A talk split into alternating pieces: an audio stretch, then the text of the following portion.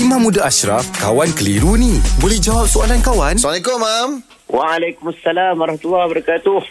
Okey, Mam. Soalan daripada Zaleha, Mam. Oh, ni panjang sikit, Mam. Dia ada orang yang cerita sikit, Mam. Boleh, Mam, eh? Okey okey. So, adakah semua tindakan seorang ibu tu betul? Contohnya, adakah kita wajib menghormati wanita yang bergelar seorang ibu? Walaupun kita tahu beliau telah melakukan perbuatan syirik, Mam. Dengan berniat untuk meruntuhkan masjid. Uh, maksudnya, rumah, uh, meruntuhkan rumah tangga anak dia.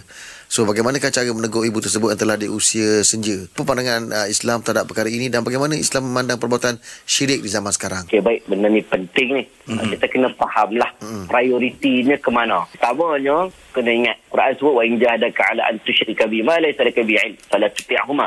Mm. Kamu ni kalau mak ni dia arah kita buat apa, kita kena taat. Tetapi kalau dia arah perkara-perkara melibatkan dosa dan maksiat, maka tak boleh. Okey, jadi sekarang ni dia tak suruh kita buat, dia yang buat. Jadi kita ni tak bolehlah tengok saja, kena nasihatlah sebagai seorang anak. Hmm.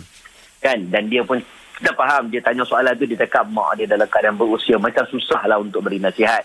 Tapi nasihat itu penuh dengan kena kena kena sabarlah semua orang sabar dalam memberikan nasihat. Hmm. Kan sebab benda itu tetap benda haram, tak boleh dilakukan. Hmm. Tambah-tambah pula dia nak buat proses orang kata apa?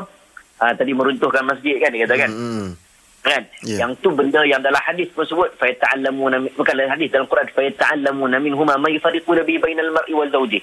Waktu itu ada orang yang buat sihir untuk memisahkan pasangan suami isteri. Dan ini cerita zaman-zaman Harut dan Marut ni dulu. Uh, benda ni benda haram tak boleh.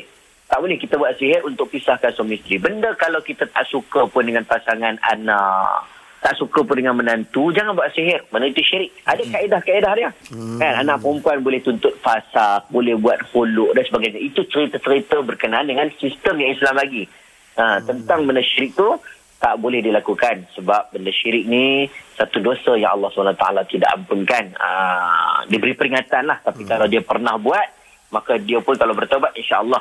Ha, insyaAllah Allah ampunkan. Sekiranya Allah boleh Allah nak mengampunkan semua warning daripada Tuhan Inna Allah la yaghfir an yushraka bi wa yaghfir ma duna dzalika dzalika liman yasha. Siapa yang buat dosa lain Allah boleh ampunkan tapi dosa syirik Allah tidak akan ampunkan.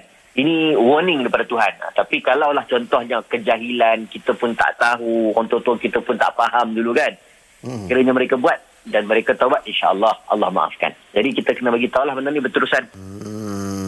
Okey, terima kasih, Mam. Okay. Alhamdulillah. Selesai satu kekeliruan. Anda pun mesti ada soalan, kan? Hantarkan sebarang persoalan dan kekeliruan anda ke Sina.my sekarang.